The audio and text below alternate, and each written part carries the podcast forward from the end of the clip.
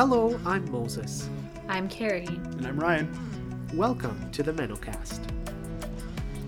Today on our podcast, we're talking to three members of a working group who have given seven calls of climate action to our nationwide church.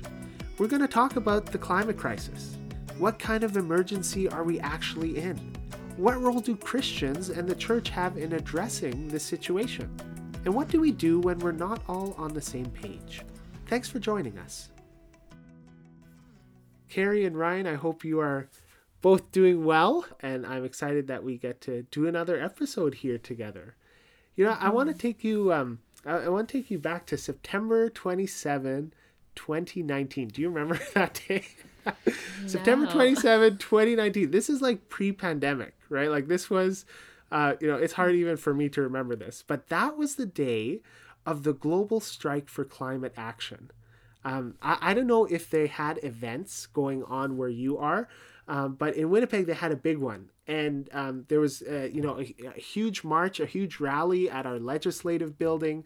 Um, and myself and some people from our church and p- people we knew, um, we attended it, and it was really inspiring for me to be part of that, and, and really inspiring to see how many young people were showing up and we're calling on us. I, am putting myself in the older person category a little bit here, but you know, younger people, high school students, uh, elementary school students were showing up, calling for change when it comes to climate action. Um, I, I think in in Winnipeg there were over twelve thousand people who were present, and there was a prayer service beforehand, and then there was a big rally at the legislative building, and then there was also a march.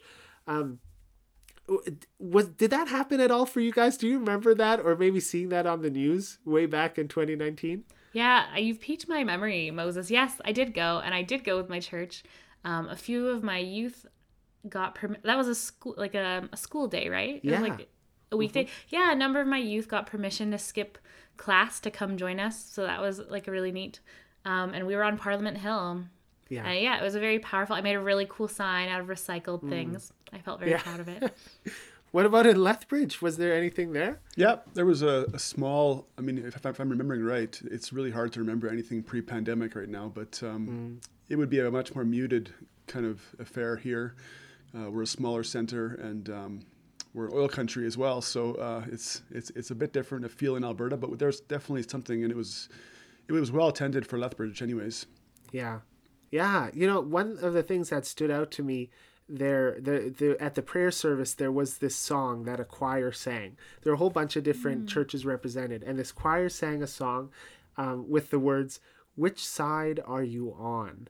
Uh, and it was almost like a, a song of challenge to everyone present there. Uh, not only like on a you know social political kind of level but almost like a spiritual level that what we w- was being engaged in had a spiritual side to it um, and being on the you know the side of creation, being on the side of fellow neighbors, being on the side of God, like was something that they were getting at maybe. Um, but I, I talked to a bunch of people who were there and I asked them, like, why are you showing up to this? And, and people had reasons, right? They, well, they came because they care. They came because they have hope or that the, the earth needs to be taken care of or they care about their future. You know, some people thought this was the Christian duty to show up, to be present, to what's going on uh, and that we need to be part of the change and, and, caring for neighbors and, and all of that. So, you know, it was a very um, inspiring event. Um, but, you know, after that, I mean, we're still in a climate crisis, or at least that's what we're told. Uh, Carrie and Ryan, like from your context, from your perspective, like what do you think is going on? What what is the issue? Is there is there a disconnect within our churches or society that we need to deal with? You first, Ryan. uh, um, I don't know about the word disconnect. I think it's it's a matter of um, people do care passionately about about creation. Certainly in my church, uh, the the question often becomes how do we balance uh, competing interests and and how do we um, how do we weigh priorities in responsible ways. Um, but I think yeah, I think that there is certainly broad acceptance of the, of the fact that there's that we're, we're in a we're in a dire situation here and, and, and action needs to be taken. Um, the disconnect often comes when people maybe feel helpless, they don't know what to do, they feel like it's too big of a problem, that their efforts are pretty tiny, and that, that it doesn't really matter in the end. Um, and uh, so there's all kinds of factors more that I'm not even mentioning, but uh, it's yeah that might account for some of the disconnect. But I think broadly speaking, there's there's there's large buy-in, mm. certainly in our church. Yeah. Yeah, it's a tough one, right? Because we we read these things, we know them to be true, we believe in science, we love science, but we're not doing enough. Like maybe there is a sense of laziness on my behalf too of just it's so easy to go on like you have. Um and when mm. the effects you're seeing outside your door, you know, I I don't have a wildfire outside my door, I don't have a flood outside my door. I have the Rideau Canal, which isn't as frozen for as many days as it used to be, right? Like for my city, that's one thing where we see a change. Um, and so I don't know. We need a kick in the pants or something. Like I'm not sure. Uh, well, I'm sure we do need a kick in the pants. We our church has a group called OMG, the Ottawa Mennonite Greens group.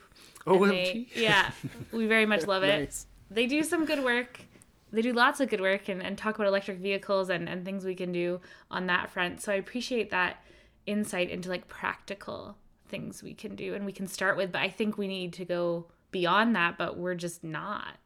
And so like where what is that wall? What is that barrier that's stopping us? Yeah.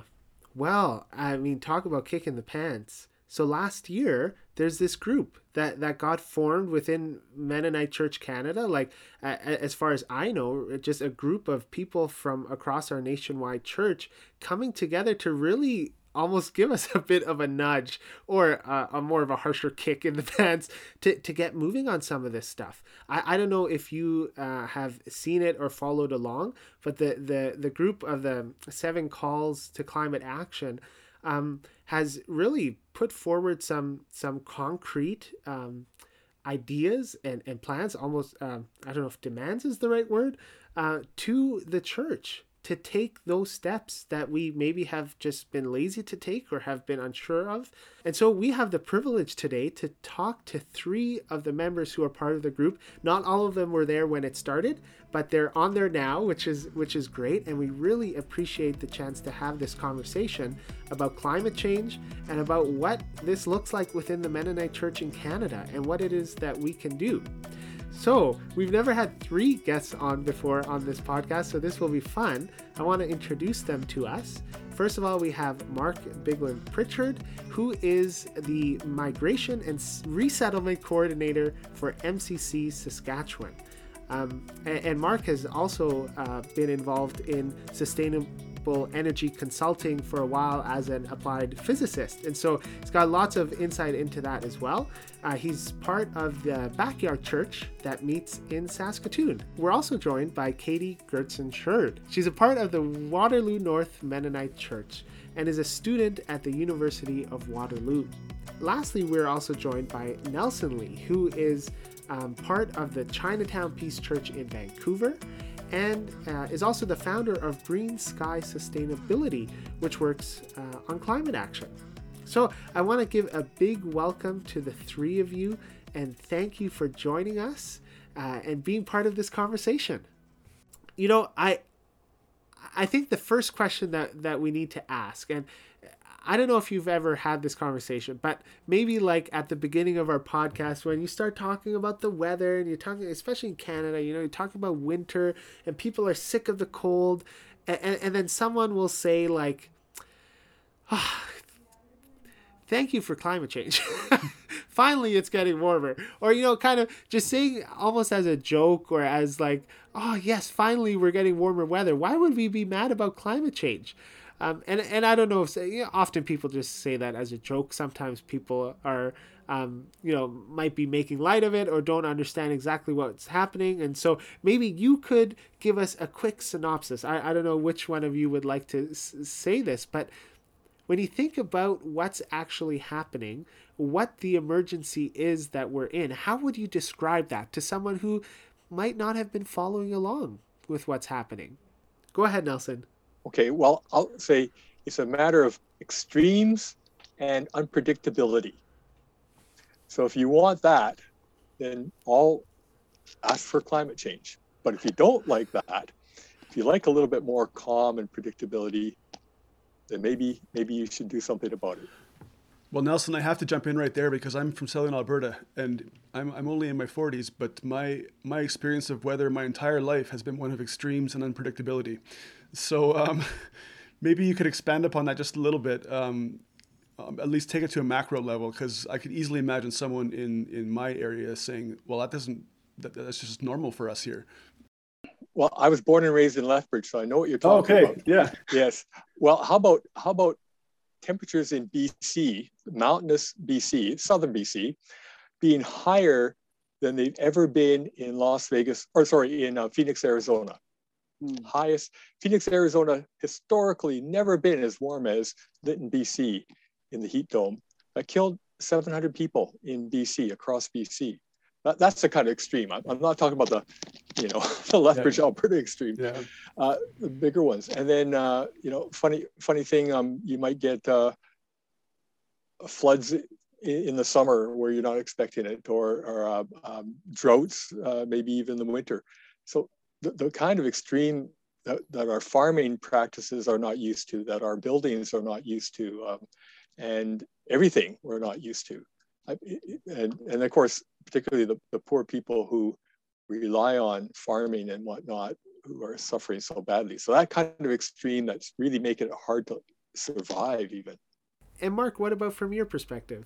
Yeah, if I can add to that, I mean, if, if you look at somewhere like the Horn of Africa, where in the um, the desert areas or the, the low rainfall areas are there anyway. I mean, they are used to droughts every few years, but it's not every 10 years now, it's every six years, it's going to be every five years, every four years.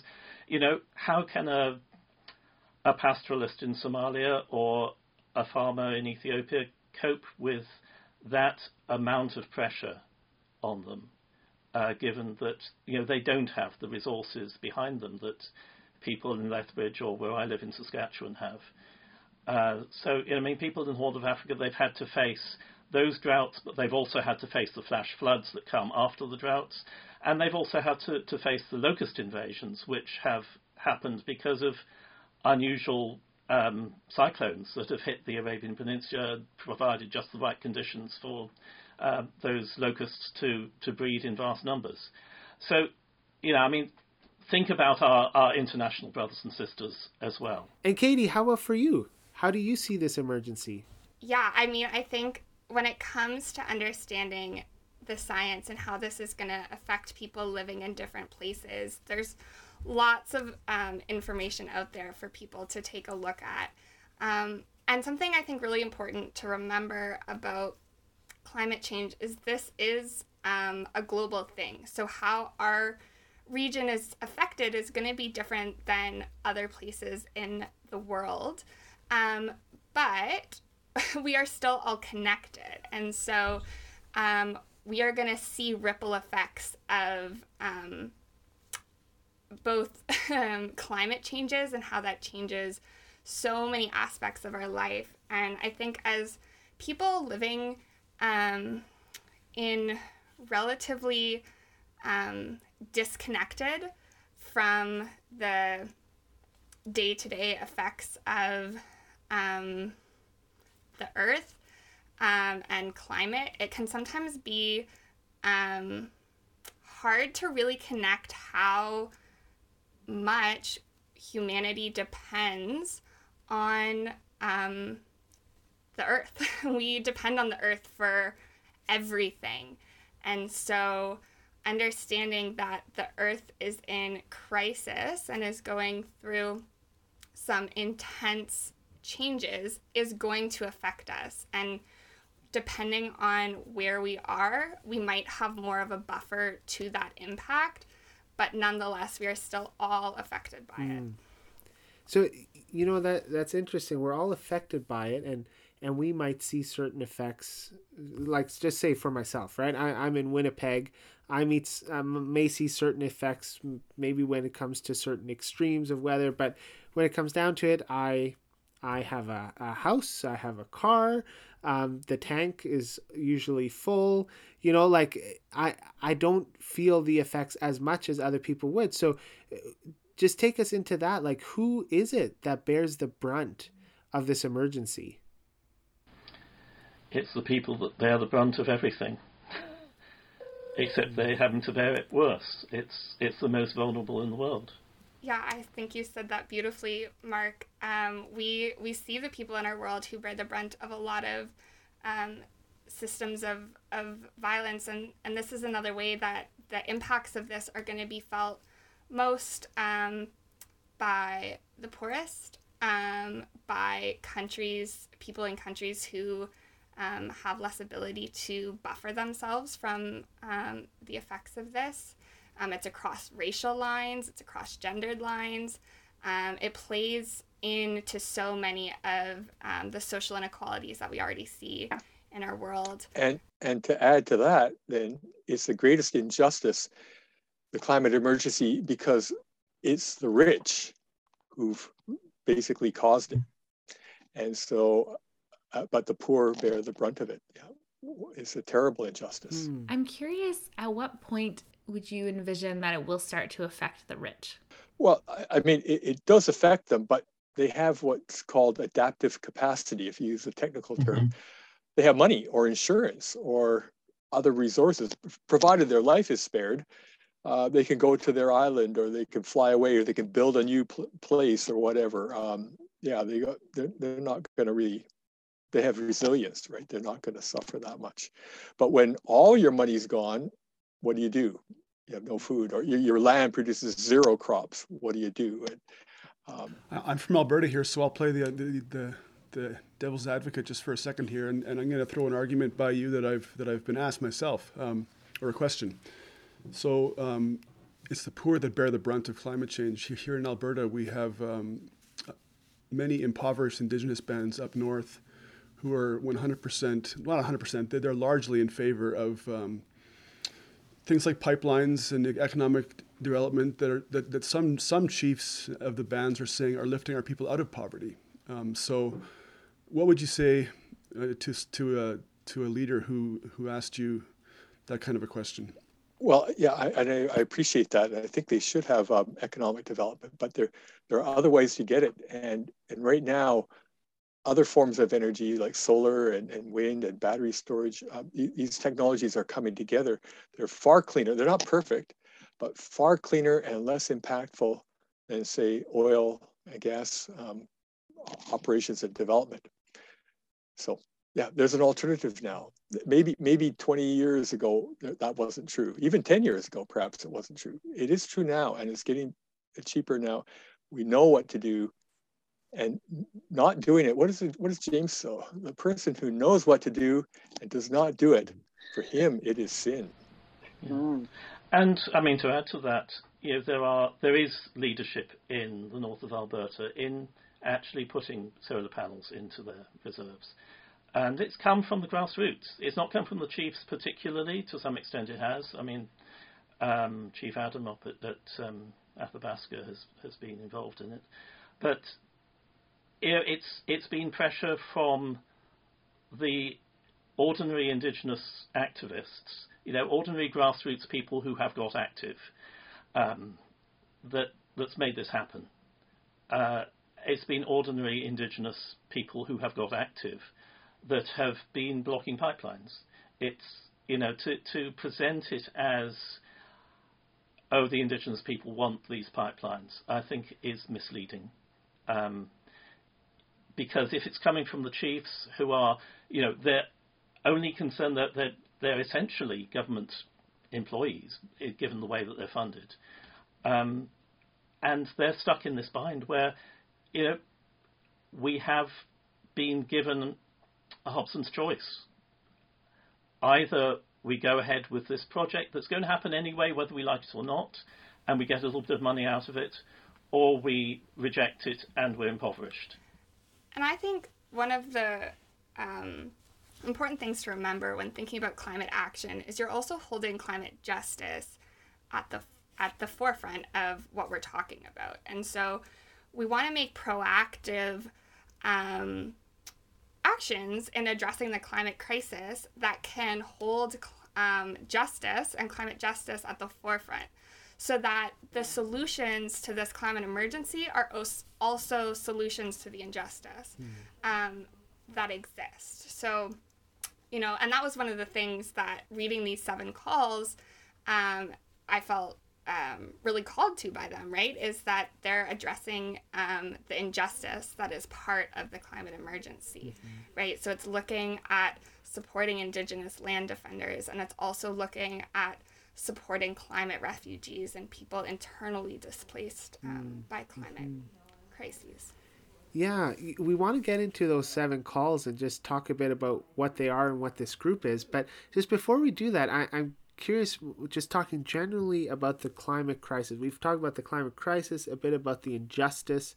Um, and, and I think for many people, it's hard for us to put a finger on you know, who is to blame for this injustice? Because maybe inevitably we find ourselves in the answer. Um, so you know how when talking with people for about an issue this big, how would you describe like who's to blame? Like what's behind this? What is actually causing the emergency that we're in? And then the second part of that question, like what is the way out? What is the in what way do we actually work towards justice? I think we have to think in terms of structural sin here, in not just, you know, there is individual sin, certainly. Um, there is individual sin in those people in the oil corporations that deliberately deceived the public for decades about this crisis. Uh, there is individual sin in, again, people in, in the oil industry who have been continuing to uh, to spin things to make it you know easier for government to give them subsidies or to push a pipeline through that can't really be justified. Those types of things. Um, but even that is bound by the requirements of the corporation, the requirements of the market that they are in. You know, what happens to them if, if their corporation doesn't thrive, or at least if it doesn't survive. Um, but there's something behind that, and I think it's the um, certainly as, as far as North America is concerned, and, and I mean I speak as a European, I, I, I would say parallel things about um, where I come from in Europe. The foundation on which this country is built was the doctrine of discovery. It's you know it's colonialism. It's uh, we have the right to grab what we want to grab, whoever's here, um, and you know they don't really matter. So, I mean, there's that anti indigenous thing. But that comes from something deeper, which is that sort of extractive um, approach that, yes, let's just grab more and more and more, which is so fundamentally at odds, I think, with Scripture, with the, you know, the Genesis 2 uh, requirement to care for and protect the, the land, to that Genesis 2 recognition that you, we are actually part of creation, that Adam comes from Adamah, dirt from dirt, you know, human being from the earth. Um, and it's it's fundamentally against the theme of justice that flows right the way through the, the Old and New Testaments and that concern for the most vulnerable.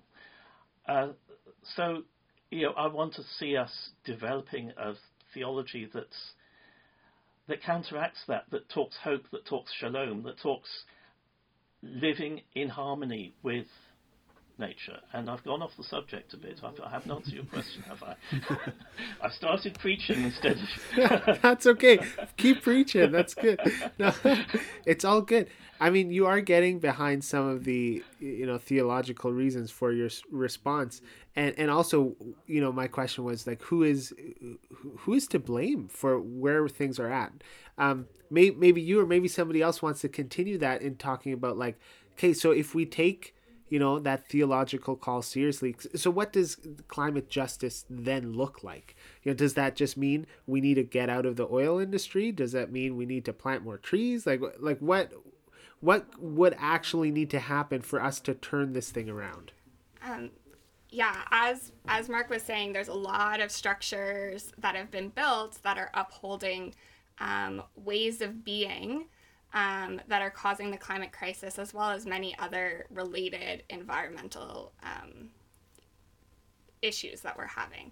Um, and so there's a lot of structures, and just the or- ordinary people are just living their lives in the way that we are able to live our lives, and that's hurting the earth. Um, and so Um, in terms of what it looks like to change that, um, it, it's not an individual thing to to change it and to fix it. There is an individual level of it, but more importantly, we're talking about a collective um, need to change the way we do things. Um, and so part of that, I think, is at a spiritual level. It's at a spiritual level of changing the way we as humans see ourselves in relation to the earth as we are relatives um, and part of creation. And so I've been part of a couple of classes um, that were really challenging our worldview of how we relate to the earth. And so many people in those classes who some of them described themselves as religious, others did not, but so many of them experienced a very spiritual um, shift in in the way that they thought about everything. um, and I've experienced that myself, and that's how I got into thinking about um, climate action. Was a very kind of spiritual transformation of how I saw myself in relation um, to the wider world.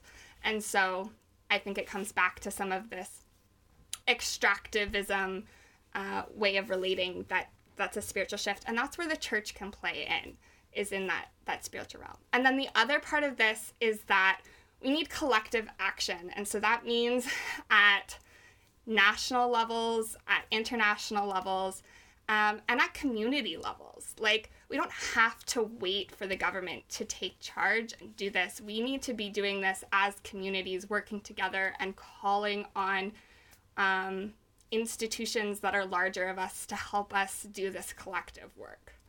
Um, That's well said. And I, if I could bring it on, I don't think God's will is for some people to be very well off, even to the point of, of um, absurd luxury, and others to be so in need and suffering so much. And and what's our answer as Canadians to somebody in, say, Africa? I always pick Africa, but well, I don't know you. Uh, well, um, yeah, well, God made me rich, so I guess I, I should appreciate that. What about sharing? Uh, I think I think that's what we lost, right? And and so, yeah, we, we don't have any shame, so we don't mind polluting and and and destroying the forests and you know ignoring the First Nations. Yeah, it doesn't matter to us. Uh, I think that's yeah pretty harsh, but I think that's the problem. If we so love the world, right? If if we loved our brothers and sisters like Christ loved us, wouldn't we do something different? I, I think we would. I think we would. I, I, and I'm I'm putting myself there. This is I, I've I've missed it. I try to be a sincere Christian, but I don't think I really want to pay the price. Let, let me just ask here. Uh, you know, you, you asked Nelson, like, wouldn't we, like, if, if we loved our neighbor, wouldn't we do something different? Um, let me just throw out two things that I often hear uh, as kind of just arguments against, like, um, yeah, against, against this whole thing, maybe. Uh, uh, one of them being, well, people who don't trust the science.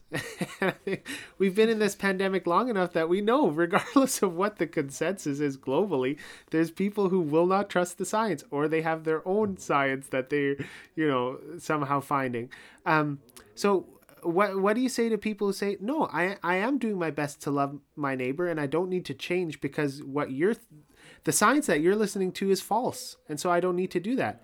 You know it, the earth is it is it warming? Is it not? Who knows? It's like it, it doesn't matter. That would be the one that i often hear. The other one is yeah the world is changing. The world is is is gonna go through a lot of uh, um, climate um, emergencies and and devastation but it's all leading to the end times. So bring it on. You know the world's gonna burn up anyway. Uh, that just means jesus is coming back. mm-hmm how do you address those kinds of things uh, those kinds uh, or have you ever come across that? You certainly do. I, I, I wish i had the, the, the, the, words that would convert right? Um, i could just say something and people would believe me but I, I guess it comes down to one day we're all going to be standing in front of the father and we better have our theology correct right? And we better have um, our hearing attuned to the holy spirit's guidance uh, it's a life and death situation for us. Um, and uh, I don't know what I would say, but I say, yeah, I mean, it, it, the stakes are high, right? This the stakes are very high, and, and to um, I think your argument about uh, you know um, bring it on, that kind of people have misunderstood what the Bible is actually saying, so they better read their Bible. Um, and yeah, and I say, yeah, fine. If you're sincere, sincerely pray to the Father, what what is your will? I, I'm willing to do anything. I'll surrender everything. Just what? I, I think God would, would honor that and, and guide you. We're going to pause our conversation just for a moment to give away another great resource thanks to the CommonWord Bookstore and Resource Center. For this episode, we're giving away the book A Good War Mobilizing Canada for the Climate Emergency by Seth Klein. If you would like to win a copy of this book, all you need to do is go to our Facebook page and like our page at the MennoCast. It's that simple, and you will be automatically entered to win a copy of this book. We want to give a special shout out to the CommonWord Bookstore and Resource Center and thank them for sponsoring this giveaway. You can find them at commonword.ca you can find tons of resources that go along with some of the greatest books. So, for example, this book that we're giving away this episode, A Good War by Seth Klein, if you go to the CommonWord website and look up that book, not only can you buy it there, you can also borrow it, uh, you can also buy the ebook, but then there's also a free study guide as well as a video of a, of a webinar which was put on uh, for this book. And it's this way for other resources as well on the CommonWord website. So go to commonword.ca for thousands of resources and tons of resources specifically about the climate crisis. Let's get back to the conversation. If I could just pick up on what Moses said about trusting the science, this is one thing I think about a lot here these days. Is is um, is that even a useful way to approach things anymore? I mean, especially these these last two years, um, I think that public trust has almost been decimated, if not shattered, by um, by the pandemic. We don't trust science. We don't trust the government. We don't trust media. We're all kind of our own little private arbiters of, of, of what's true now. Um, so, how do we talk about this in, in meaningful ways that are, that are compelling in, in a, in, a, context where trust is so fragile, if it even exists at all anymore? Is it even useful to say, just trust the science? I mean, Katharine Hayhoe she says it's not terribly even useful to talk about it that way anymore because it's, it's almost a non-starter. People will, will, just hive off into their own little versions of facts, and and even if we can agree on the facts, as one of my philosophy professors used to say, you can't get an ought from an is. so so even if we agree about the facts, we're not necessarily agreed on what to do about the facts. So I'm wondering how do how does this conversation look? What's the best way to have it in a, in a context where trust seems so brittle right now? Yeah, coming from next province over from you, which has sadly uh, copied some of the, the, more unpleasant characteristics, I think. Um,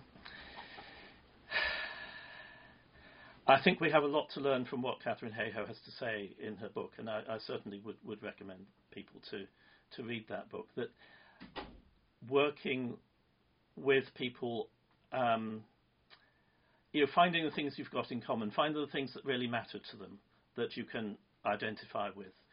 And I mean, her view is, is I mean, what she says in the book anyway, is that it's almost inevitable that you can find something that leads them into thinking about the climate crisis, that leads them to, to question the assumptions they've made. I mean, the other thing I would say is, you know, if you don't accept science with all its rigorous checks and balances, you know, it's not perfect, but it's the best thing that we've got really for for figuring out you know how the physical world works. Um, what do you trust, and why do you trust it? And you know what what's behind that? And I think probably most people, if they're honest with themselves, um, will actually acknowledge well. Actually, it's something about my self-interest, mm. and that's true of all of us. That's you know, I'm not pointing a finger without pointing it back at myself. Um, it's you know it's just that the nature of human beings that that we operate that way. so, I mean, the question to me then is how do we deal with that culture of mistrust? And that's a much bigger one than I think we can handle in this, this discussion. But, uh, um, but, it's sad that, that, that you know you bring that up. And I mean, at the same time, it seems that the vast majority of people in Canada now do accept the science at you know at a, a, a mental level um, they the big difficulty I see is actually the politicians who say they accept the science and then aren't prepared to take the actions that are commensurate with what the science is saying um, in terms of the impact on human beings and, and, the rest of creation. Well, and that's where I'd say I think a lot of um, society is at is this like, okay, I like see it on some level. I understand the science. I, you know, we're in crisis what the heck do I do? what does that mean? And I think that's the place that the church has been in too. Um, I, you know, I, I meet a lot of people, you know, um, have lots of creation care worship services or, or conversations, but it's, it's how do we turn it into action? Um, and I think that was part of the hope behind um, these calls is to give some really practical ways that the church can really start engaging um, in climate mm. action. Well, well, let's get into that then. Um, these seven calls. You know, you are part of this group, this volunteer group, who have given your time to to call on Mennonite Church Canada to address climate, the climate crisis in a more practical way. Um, we can be real and talk about our church, even sometimes in critical ways would you see our churches either on a local level or on a regional and nationwide level as contributing to that? Is that part of what these seven calls are? Is there something about our church institution um, that needs to change or is responsible for what's been happening? Yeah, I mean, I think our our churches have contributed. Um, you know, they've also been uh, doing really excellent work to uh, work on the climate crisis, but similar to so many other areas of society, um, there's kind of a business as usual approach um, to addressing the climate crisis. And that part of the switch from talking about climate change to the climate crisis was to try to instill in people the fact that this is an emergency and thus we need to change the way we do things, right? We think about this pandemic was treated as an emergency and we felt that like our world shifted the way we lived shifted um, not in a lot of great ways we can talk a lot about mis mishandling of the pandemic you know but it's also been part of what has helped um, address the pandemic and get us to where we are um, and so i think we need to start treating it as an emergency even within our churches. And so that means looking at um, the way we are and how we need to change to address um, the climate crisis. Yeah, I like to, you know, I, I wasn't one of the authors uh, uh, of the original The Seven Calls, but what, why did I want to sign on to it is because I could imagine one of them, one of the calls was like action, right? The action is standing up at activism. And I just imagine we see our First Nations brothers and sisters out there uh, standing for, you know, protect the forest or, or prevent a pipeline or, or whatever the, the cause is, something that's near and dear to their hearts. And I could just imagine the local church just getting up out of their pews on Sunday and standing with them, just joining them they don't have to do anything. Just just get up, walk over, and be there. That's not too hard to ask. But we don't have that. Hmm. Rarely, rarely we have that. And, and just do that. Get to meet them. Um, like James said, visiting widows and orphans. Right? Just be there with them, understand the issue, and and and uh, well, I, I think it go from there, right? Your heart will be moved after that. But we have to get out and that's, that's a call. Get out, speak truth, all these things, right? Yeah. And, you know, we talk about the climate crisis at the pulpit. You know, you hear it in prayers, congregational prayers are all the time. but you know are we then you know hearing that prayer and acting on it are we going as a group from a congregation to talk to local politicians um, you know i was um, hearing from politicians who are like where are the faith communities coming into my office to tell me what they think about this um, and i think sometimes we forget that um, we have a voice to use in um, the larger civic um, things. And I think the thing is, we don't have to all agree on every single point and exactly what to do. But if we as churches could use our voice and to say, hey, we think that this is an issue and we want to see some action on it, that's really powerful. I see that. I mean, you've written these really powerful seven calls to action. And as I read through them, I was just very curious like, where are they at in the process? Um, like, are some of them close to coming into action, or like, where is that process at at the moment? That's a difficult one. Um, and it has to do with the structure of our church that things are supposed to be done at the do we call them districts or areas? I don't know. Regions. Regions. Yeah. Regions. um, and so, I mean, a lot of the work now is being done at that level. Uh, and, you know, there are things that can be done there. But there are also things that I think need to be done at the national level, which I think have been a little bit put on hold while we we build up that momentum at the regional level. Um, the executive ministers came up with a statement a couple of weeks ago, which is, you know, I mean, it's a good statement, but there's some things missing from it. I'd, I'd love to see more mm. in there about prayer and theological reflection and, um, and you know, worship that acknowledges emergency. I'd also love to see something very concrete in there about advocacy because you know, more than half of the emissions in this country are from industry, from places that we cannot address with, with our personal discipleship. It's, it's things that, that have to be subject to, to government regulations and, and legislation. And, you know, even the things that we can affect, a lot of that, we can only affect it if government gives us the, the ability to affect it. Uh, so advocacy is, is so absolutely vital, and direct action when advocacy doesn't work, for that matter, um, to to address the crisis.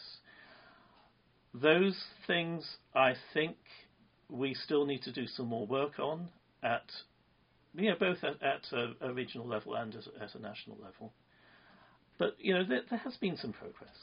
I, I think you know we have to to acknowledge that the executive ministers took notice of, of what we'd said and they said something. And they, you know, they called for some, some things that are, are important in terms of looking back at simple lifestyle, in terms of uh, where does our, the church money, where's the church money invested, in terms of the impact on our young people who are going to have to live in, you know, so much further into this crisis than some of us will um, and who worry about their future. And you know that issue of intergenerational justice is, is vital. So, you know, there's progress, but we, we want to push further. I, yeah, I mean the the hope, or at least my hope when I read it. I will say I was also not an author. I was asked to read a draft right before it came out, and that's kind of how I I became involved in it. But um, you know, my hope when reading this is I like I was like I just want to stir up conversations and mm. action. So I'm so grateful you're having us on to talk about it and I hope that this can stir up more conversations within congregations and um, just people talking to each other and and really pushing us to to think about what we can do collectively, right? Like you know, as Mennonite churches, we have all sorts of process and, and due diligence about how we make official decisions and, and do things and i think that's all you know important um, and we also need to keep acting and keep talking and keep making movement wherever we can and so the seven calls were we're hoping to to really make that push and say, hey, let's make this a priority. Let's make this a priority not only in our conversations but also in our actions. Because let's face it, the Mennonite have been having conversations around creation care for longer than I've been alive. Um, but I still need to see more action on it. mm. For those who are interested and, and, want to sign on to this group who have put forward these seven calls, all you need to do is go to their website at seven, the, the number seven, seven calls to climateaction.com. And there you can see a bunch of different documents and the vision for this group and what they're actually calling our nationwide church to do. I think it's important just to hear at least the synopsis of these calls. You know, one being to tell the truth uh, two, to be create a climate emergency mobilization ministry with full time staff and funding. Um, to support Indigenous land defenders, to support climate refugees and displaced people, and, and to do those two things with actual practical funds coming from our MC Canada budget. Um, the fifth is to affirm nonviolent civil disobedience. Number six is to divest from all fossil fuel connected investments. And number seventh, it, seven is to embrace conversion and accountability. So, you know, some of these very um, concrete calls to some of our church leaders. And as you said, Mark, you know, some of them are moving ahead, some of them are taking longer than maybe hoped for. Um, but where do you see that you know someone like myself or someone just in our pews can jump into these calls? Like, yes, you, you want people to you know sign on uh, to add their names and their voices uh, to to this so that our leaders hear it. Uh, but where do you think people can actually jump into it themselves? I mean, one thing to do is you know whichever region you're in is is um, take a look at that region and who's um, already doing the work there. There's lots of sustainability groups that are part of um, that, and to reach out to them um, to see ways that you can get involved in what they're doing or to push them on what they're doing and say, hey, I think we need to be doing more. Here are some ideas I have, or I'd love to be part of conversations about what it is we can do. Um, you know, uh, reach out to the leadership at your own church. Are there people in your community that are also passionate about this thing? Can you connect with local organizations?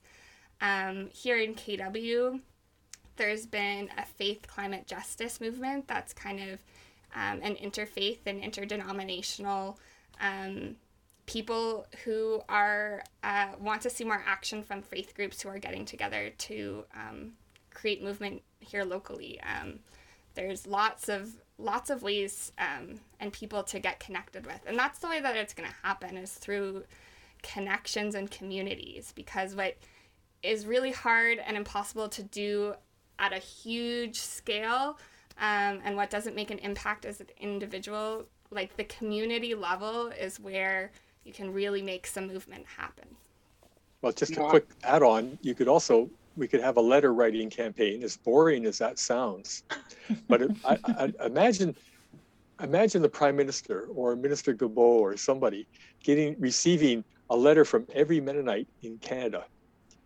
You know, dear honorable prime minister, um, we think climate change is utterly important, and you need to do everything you can uh, in your power to to um, you know address it quickly, including you know moving off of fossil fuels and uh, we'll, we're right behind you all the way.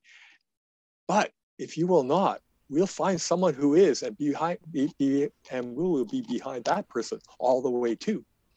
Mm. That kind of letter, polite, uh, but to the point, uh, will uh, will let politicians know, wow, my constituents care about this. So all it takes, how long would it take to send that letter? Not very long, pretty easy to do.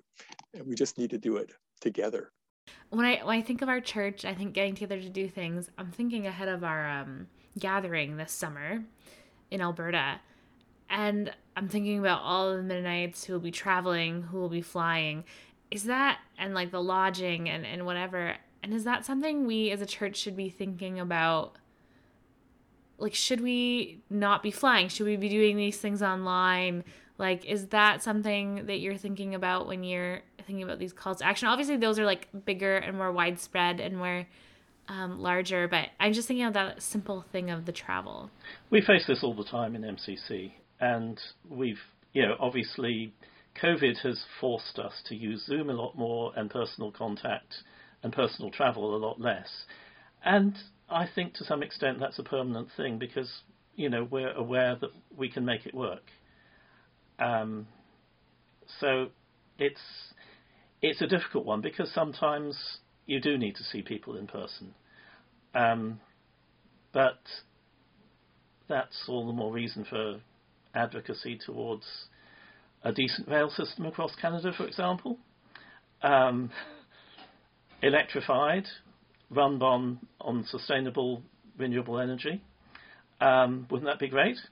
You know, that, there's, there's so much that we should be advocating for, I think, that, that will ease off some of those difficulties. Um, but in the end, you know, we also have to look to our own personal consumption habits. Yeah, I mean, I, that's an excellent example of the bind that individuals find ourselves in in every area of life. It's like uh, I'm really limited in the options that I have, and a lot of them um, are part of the problem. And so, part of the collective action that um, we're hoping to happen is to actually change the system so that we have more options and so that we have options that are not as harmful. My my final question I, am going to address to each of you. I I I know that in these conversations things can often seem dire because they are dire, uh, and it can often be hard to find hope. And and so I wonder if you could give a short message. I'm going to ask each of you to give one to different groups. Nelson, I'll start with you. I'm thinking of those people who are working in industries, um, uh, fossil fuel industries, or industries that are um, seen as harming uh, our planet, and and don't know what to do about that because their livelihood is tied to it, and they might want to change, but they don't know how or how that's possible. Uh, what message would you have to people within our churches um, who are in that kind of situation? The fossil fuel industry employs uh, about one third of the jobs for every million dollars that the renewable energy industry would employ. So there's there's going to be three times as many jobs in the renewable industry for the equivalent amount of uh, of dollar invested, and even the equivalent amount of energy. There's more jobs, and so there's opportunities. This is um, a lot of people in the oil industry are like um, pioneers or uh, cre- uh, uh, creative. They they, uh, um, appreciate the creativeness in their business. Well, that whole this this whole industry has to be reinvented. So great opportunity for those um, mm-hmm. uh, pioneers to to change it. Um, the, the biggest value of an oil and gas company is not in their oil and gas reserves, but in their ingenuity, their people, their management of, of, of risk-taking ability, their, their processes. That's their greatest asset. They need to take it. And it could be whether it's exploiting oil and gas or exploiting sun and wind. Uh, it's just a choice. They don't, you know, there's a bit of a change. You, you don't know what you don't know. So you, you, there's a learning curve, but with that um, entrepreneurial spirit, the challenge is a, the can do, you know, that, that can do spirit. Yeah, they're perfectly suited to change what, what they, what they uh, are doing now. Uh, they could be our energy providers of the future, clean, cleaner energy providers, solar, wind, geothermal, water, uh, batteries, and whatnot. Hmm. Thanks, Nelson. Appreciate that. Mark, I'll move to you you the grouping I, have got in mind for you uh, are the the leaders within our churches, right? Leaders who are kind of given the role and the position to mobilize, to engage uh, the people in the pew, and people who might be just thinking like this is too big of a thing for us to tackle. Like we're just trying to put on worship services and youth groups and and all of that. Uh, what message might you have for them? For for those leaders in our churches who are maybe tired or don't know quite how to engage but yet feel some responsibility to to move forward in this for the sake of the church? I would suggest a few things. I mean, one is to organise prayer about the crisis, um, and prayer which is informed by the best recent scientific information. And so, obviously, that has to be tied to education, and I think we need more materials. We've got some good materials on creation care, but I think we need some some more detailed materials specifically on the climate crisis uh, to inform that prayer and to inform people's thinking um, as they address the crisis. Uh, I would add to that, you know, as you learn about it, it has an emotional impact on you. It hurts. It really does hurt. And, you know, a lot of us who've been in, in this have gazed into the abyss for years. Um, and we need resources to deal with that. And, you know, those resources come through the Holy Spirit. We need to trust in God that um, whatever it looks like, and it looks pretty awful, you know, God ultimately has the answer.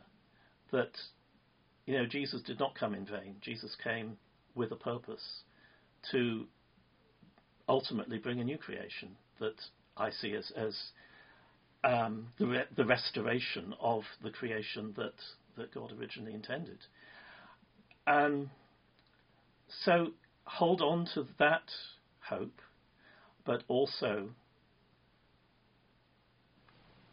have time with counselors to to enable people to deal with the grief and the anxiety and the guilt and the everything else that that they're going to be feeling as they address this one and mobilize people to act. One of the things that has really helped me to avoid depression as I into the, gaze into the abyss is to work with other people, to try to make change. And, you know, even if our actions are appear to be ineffective at the time, um, at least they enable us to keep going.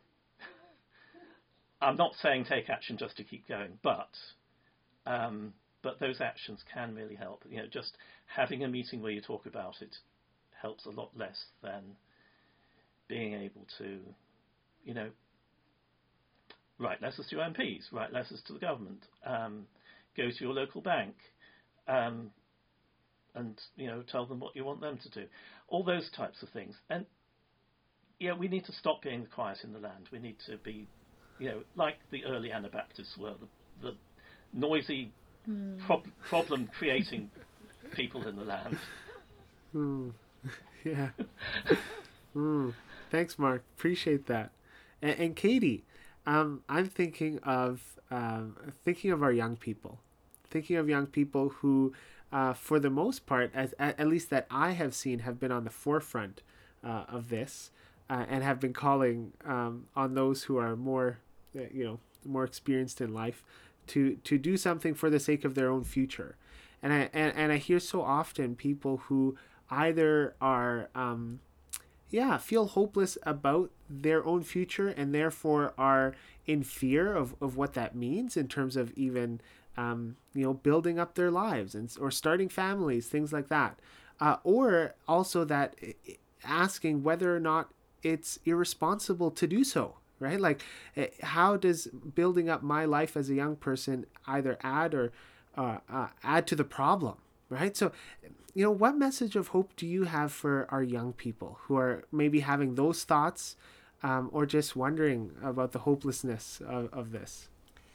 Yeah, yeah, I wanna I wanna echo that um, concern and fear. I, I hear it all over my my peer groups is uh, often in like very sarcastic ways, like, "Well, it doesn't really matter what happens because then you know 20 years we'll be in the middle of the water wars um, and so i, I want to echo that like deep um, kind of fear about what is what is coming for our lives. Um, and the hope i want to want to offer is what's given me hope. And that is that reading um, people's visions of what addressing the climate crisis looks like is also addressing a lot of the other um, injustices and sufferings um, that we're facing, right?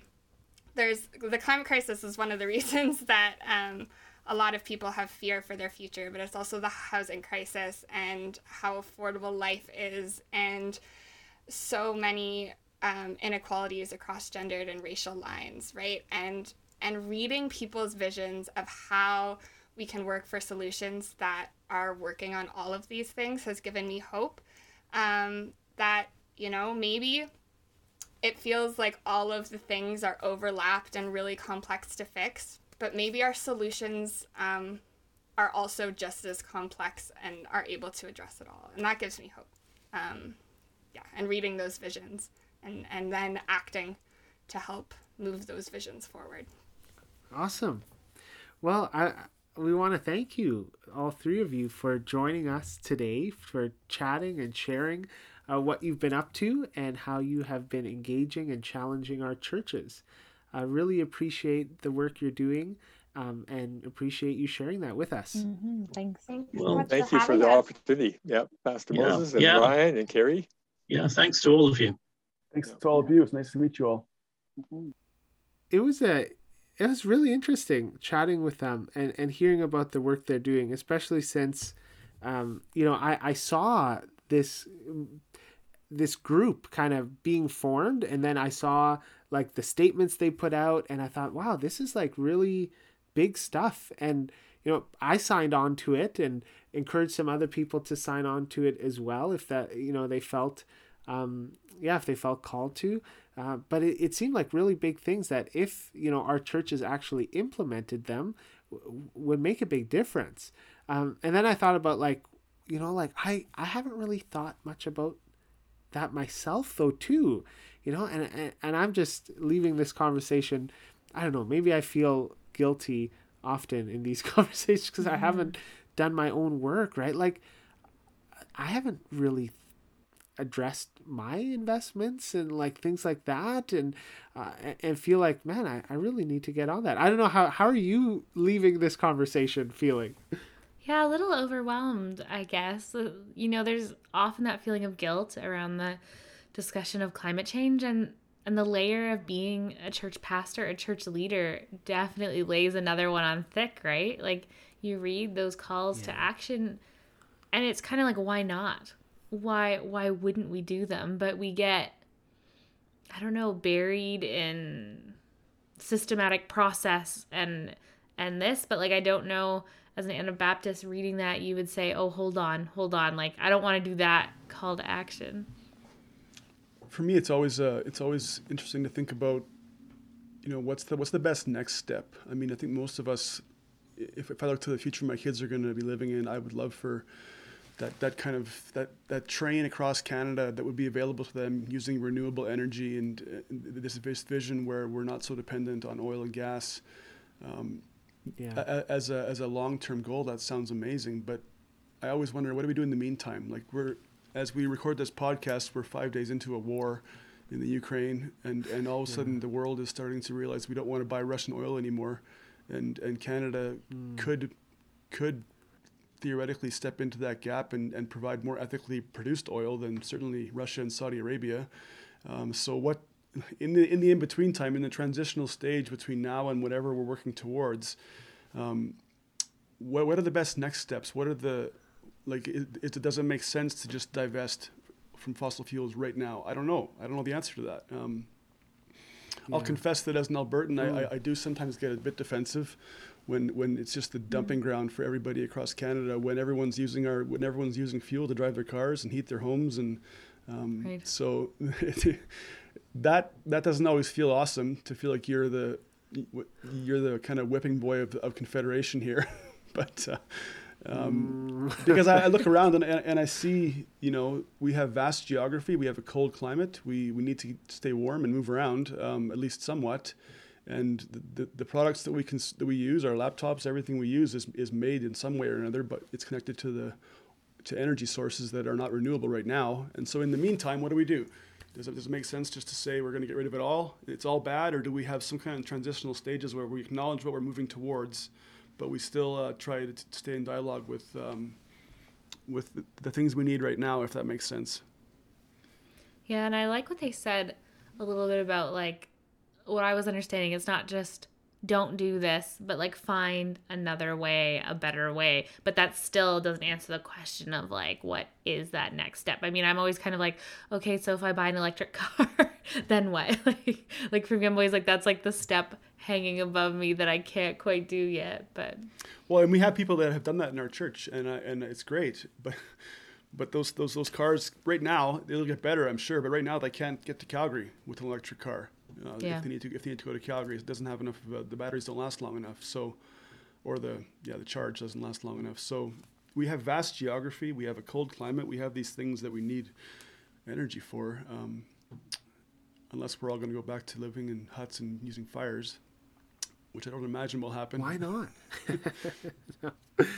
Yeah, but you know, part of me is grateful though that there are people that are doing this work, even though I haven't been at the forefront of it um, but doing work that invites people to participate like this group right is is putting forward these calls which could make a really big difference and just asking us to sign on like it took me two seconds yeah. just to you know put my name and email and then it's like hey i'm adding my voice to this that this is important even though i might not know what the like i don't know what the next step is for for the church to live into this or even for myself yeah you know we have a car and we heat our house with gas and like all these things. Um, so I don't know necessarily know the next step, but there are people working at it, um, which I'm very yeah. thankful for. Um, yeah, I think I, yeah. I, think the, the big picture. I mean, I, I preached a sermon just last Sunday about about about this issue, and you know, I, I, one of the things I said in the sermon was that Christians are, or you know, people who believe in in a creator God, we have the best reasons to be to be um, concerned about climate about the climate crisis of anybody. We we um, and it's not scientific, it's not political, it's it's theological. We believe that God made a good world and that we and that we were called to care for it. Um, we should have the best reasons of anybody. That, that shouldn't just reduce to self-interest. It should it should be much bigger than that. Um, and what the specifics look like, what the timeline looks like, what the best steps at each stage are, we don't necessarily know, and we have to talk about that, and we won't always agree. But the, the, the macro picture of, of, image bearers of God caring for the world that God has made. We should, of all people, have the best theological, philosophical, ideological grounding for it of anybody. And that applies across the issues, as you might call them, which uh, not to use the word overwhelming again, but it's overwhelming again. Like we have the best reasons and the best theology to to care for people across the world, to care for the climate, to do to care that a war would cease. Um, and then it's like whoa like where do we put our put our resources and our time? Like it's kind of like choosing a place to donate mm. money. You're like there are endless good options to yeah. to work at.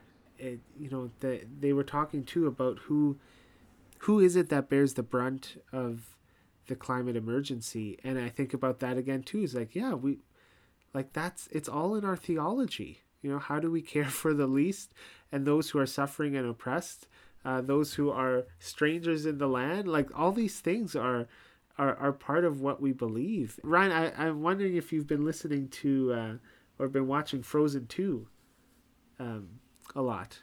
The movie? Yeah.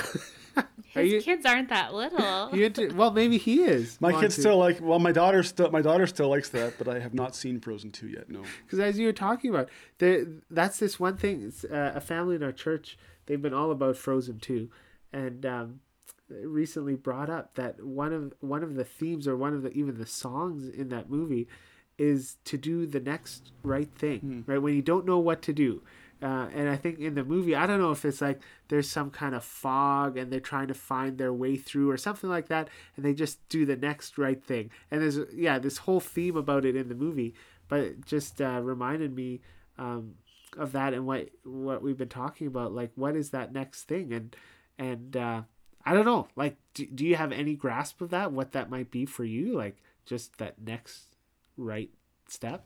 Uh, boy, it's a good question, Moses. I, I I, I, I, very easily slide into paralysis as well. Like there's there's so many competing interests and options, and I can I often find myself being able to understand both sides of an issue very well, and and I and I can, you know, I, I, I do emphasize empathize with the the the, but both like to use the example from northern Alberta. There's indigenous people who are pro pipeline and, and who are who are protesting the, the pipelines, and and I and I can I can understand both of their arguments. We want a we want a living wage. We want our kids to be lifted out of poverty. We, we, we want to we want our, our we want to flourish in the way that you all have been doing it for hundreds of years. Um, why should this be blocked to us? And I also understand the the other side. And so.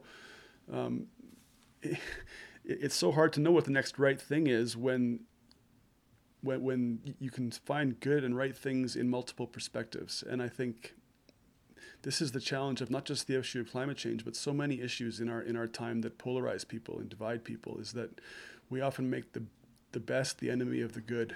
Well, I mean, I think one of the next right things is to get that song in the hymnal, um, and then after doing that, um, I I think more in simplistic terms, I was just pondering like to live like my grandparents did, which isn't really possible mm. in this time in society. But a one set of my grandparents were Mennonite and frugal and careful, and they wouldn't even name themselves as environmentalists or good stewards of the earth, but they were. Like they just didn't waste anything, and everything got reused and my grandmother would find like clothes or a mitten or a pair of socks like on the road like dirty and she would take it home and she would wash it till it was clean and then redonate it to the MCC thrift store. And then you know the money of the proceeds from those socks which seems kind of gross go to MCC to make a difference in the world and like just this way of like yeah. just like not wasting anything mm-hmm. and just mm-hmm. recycling and using and like loving the earth through that I think like if we could all get a little closer to that like maybe a big difference could be made. We were in. Uh, I was on an MCC learning tour in Palestine a few years ago, and every morning I would talk to the the host there, and, and he lived in a refugee camp in Bethlehem, and. Uh, and every morning I would see him after the, all the touristy groups had left. He would be gathering the food on the plates, and he would. I asked him what he was doing, and he said that he was going back to. He was. He would bring the food back and share it with the people in his camp because it was a sin to waste mm. food and that never left me. And I've kind of my, my kids will tell me that I'm kind of on a crusade right now to to stop wasting food in our house and uh, use it all up. Put it in I don't know, make a stir fry or make fried rice or yeah. something. But but we're like like I actually think there's so there's so much truth in what you said, Carrie, about how our grandparents lived. My grandparents were the same. Wasting was a sin, and they called it that. Mm-hmm. And I think if we actually could recover some of that, not just with food, but with just the the way we live more broadly, we, we were such consumptive creatures. Um, if we could dial that back a bit and move back to actually thinking about waste as a sin and not just something, oh, well, it's too bad we did it this time, but something, it's actually important and it, and it matters and it, and, it, it, it, it, betrays a whole philosophy of, of life that we're losing. Um, to, to me, I would say I just have this nudging within me that, you know, like we're asking all these, we're like, we're asking our churches and our, um, nationwide church like to think about where their money is invested in and and I haven't done that part and I know it's not going to be that hard to look into it and to realize oh I probably have some of my investments in fossil fuels so what do I do with that like I, to me that's just been nudging at me uh, so maybe next episode you can ask me if I actually did that. oh no. Who knows? Because it's been nudging at me for a while and I still haven't done it. And then we can ask Ryan how many weird stir fries he's eaten from the depths of his fridge. yeah, yeah, that's right. I thought they just called those like yeah, dad some, stir fries like or that, dad yeah. soup. You just throw everything into the pot. Well, that, there's actually a bunch of Mennonite dishes. I'm pretty sure that's how they originated, right? Like, just dump whatever, dump whatever you have in a pot and call it a meal. I'm pretty sure that's got to be how borscht started. Right. I'm sure everyone can think of like one step um, towards a better world, a more just world, uh, a world that looks more like you know the the, the kingdom of shalom that um, God created it to be, um, and, and, maybe that's a good place to start. Absolutely. Yeah, agreed. I want to thank you for listening to the MennoCast. You can find us at themennocast.com. Listen to episodes on our website or wherever you find your podcasts. Leave us a review if you liked what you heard, and join us on Facebook, Twitter, and Instagram at The MennoCast. We would love to hear from you if you have any comments, questions, or suggestions. You can contact us through our website or at themennocast at gmail.com. We would also like to thank CommonWord for partnering with us to give away awesome resources and our advisory group for guiding us along the way. Lastly, I want to thank my co hosts Carrie Lane and Ryan Dueck for another great conversation. I'm Moses Falco. Until next time.